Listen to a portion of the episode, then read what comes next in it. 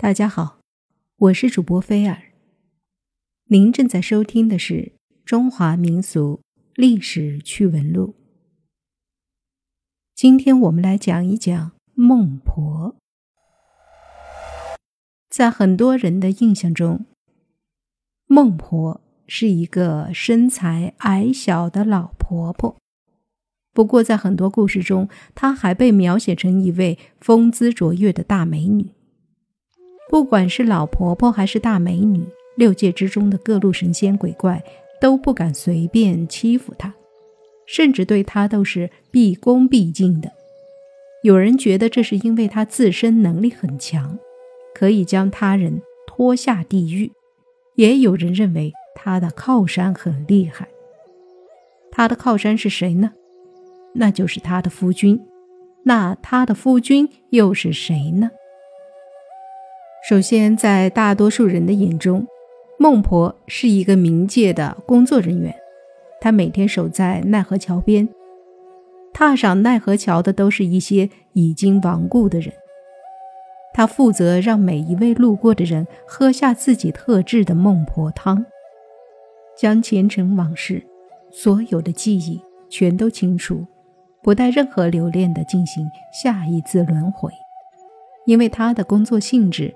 很多人都觉得他只是一个小喽啰，但事实上他的来头可不小。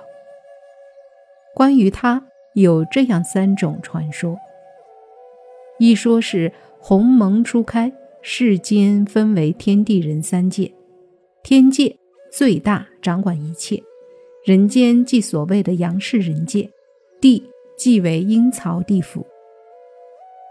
三界划定。无论天上地下，神仙阴官，俱都各司其职。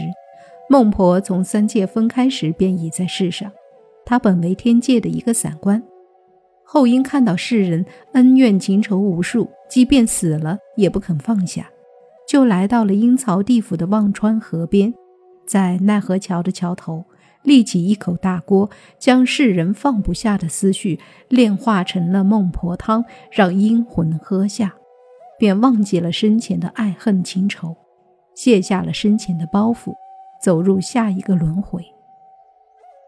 这种说法最早出现在春秋时期的道家典籍里，颇有中国传统思想中“人死如云散，一死百了，莫记已死之人恩怨”之类的意味。二一种说法，所谓的孟婆就是孟姜女。昔日孟姜女哭倒长城之后，眼见长城之下尸骸无数，再也找不到丈夫的尸骨。为了能忘记这些痛苦万分的记忆，就熬制了能使人忘记记忆的孟婆汤。后来上天念她思夫之情，感天动地，就免了她的轮回之苦，让她在奈何桥畔熬制孟婆汤，让参与轮回的阴魂们。忘记前世的一切，即所谓前世已了，今生善恶为本心所念之意。这一说从元朝开始广为流传，到明清时期多见于文人笔记之中，亦是至今民间流传最广的一种说法。在关于孟婆的诸多传说中，倒是这个说法颇具某种现实主义色彩。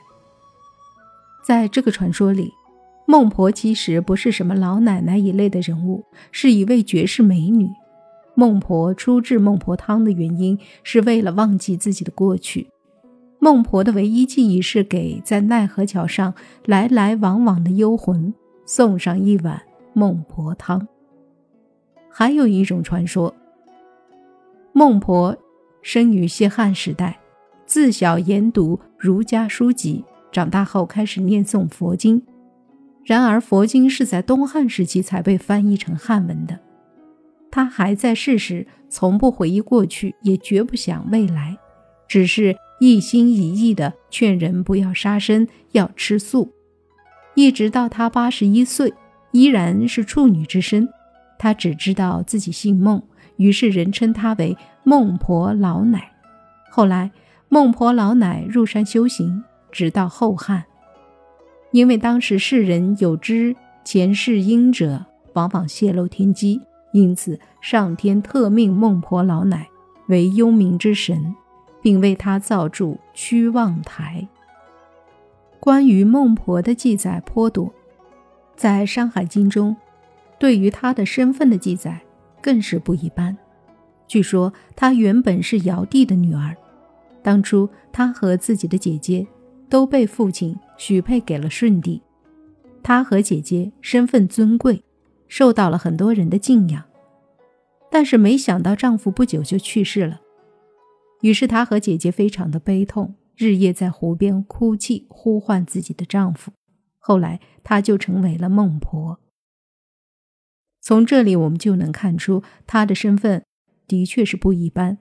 尧帝是她父亲，舜帝是她丈夫，这样的背景靠山，一般人根本比不上。怪不得六界之中谁也不敢对他轻举妄动。孟婆是制造孟婆汤的，而孟婆汤是中国民间传说中一种喝了可以忘记所有烦恼、所有爱恨情仇的茶汤。那这孟婆汤是怎么制作的呢？您好奇吗？我是很好奇。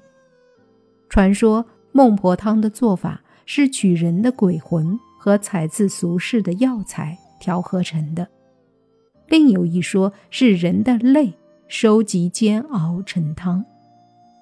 相传有一条路叫黄泉路，有一条河叫忘川河，河上有一座桥叫奈何桥。走过奈何桥有一个土台叫望乡台，望乡台边有个老妇人在卖孟婆汤。忘川河边有一块石头，叫三生石。孟婆汤让你忘了一切，三生石记载着你的前世今生。我们走过奈何桥，在望乡台上看最后一眼人间，喝碗忘川河水煮的孟婆汤。那些爱过的人，那些无法放下的事，那些滚滚红尘中数不清的悲欢离合。都只会随着孟婆汤的缓缓入喉，永远凝固于走在奈何桥上那欲言又止、充盈泪水的黯然回眸间，化作飘渺云烟，淡然散去。是一世匆匆的悔恨，是阴阳永隔的遗憾，还是挥刀斩袖的诀别，都已然不再重要了，因为在饮过这孟婆汤后。一切都已淡然。传说这孟婆汤是先取在十殿判定要发往各地做人的鬼魂，再加入采自俗世的药材，调和成如酒一般的汤，分成甘、苦、辛、酸、咸五种口味。凡是预备投身的鬼魂。都得饮下孟婆的迷魂汤。如有刁钻狡猾不肯喝的鬼魂，他的脚底下立刻就会出现钩刀绊住双脚，并有尖锐铜管刺穿喉咙，强迫性的灌下，没有任何鬼魂可以幸免。另一种说法，孟婆汤八类为饮：一滴生泪，二钱老泪。三分苦泪，四杯悔泪，五寸相思泪，六中病中泪，七尺别离泪。这第八位，便是一个孟婆的伤心泪。孟婆汤八类为饮，去其苦涩，留其甘芳，如此煎熬一生，方熬成一锅好汤。孟婆在阴间开有一家孟婆店。而她所住的地方就叫孟婆庄。有一则关于孟婆庄的故事是这样的：在很久以前，有个歌妓叫兰蕊，她有个如花似玉的妹妹叫玉蕊。玉蕊和那葛生相恋至深，可惜这葛生贫寒，娶不了玉蕊这样的佳人。后来姐姐兰蕊病逝。葛生为了娶不得的玉蕊，殉命。葛深死后来到这阴曹地府，那阎罗看得他死了无辜，就判去投身为人。葛深闻令，便就准备着去投身轮回。正呆呆的走着，前面忽然见几百的男女围着个棚子，争先恐后的抢瓢，在那儿舀水喝。葛深这时候也走得困乏了，更觉得口干舌燥，就想着上前盛水来喝。正在这时，一个女子从棚子后面出来。葛深定睛一看，竟是玉蕊的姐姐兰蕊。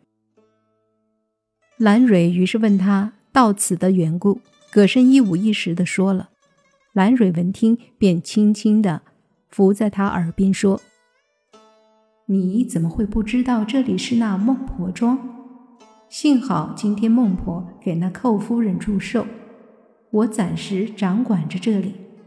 如果你和别的人一样，也喝了这瓢里的迷汤，那你就是有天大的运气，也反身无路了。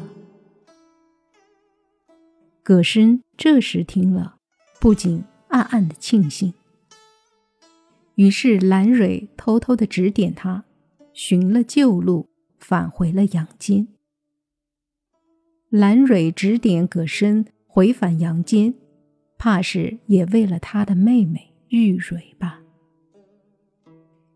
关于孟婆的传说，您了解了吗？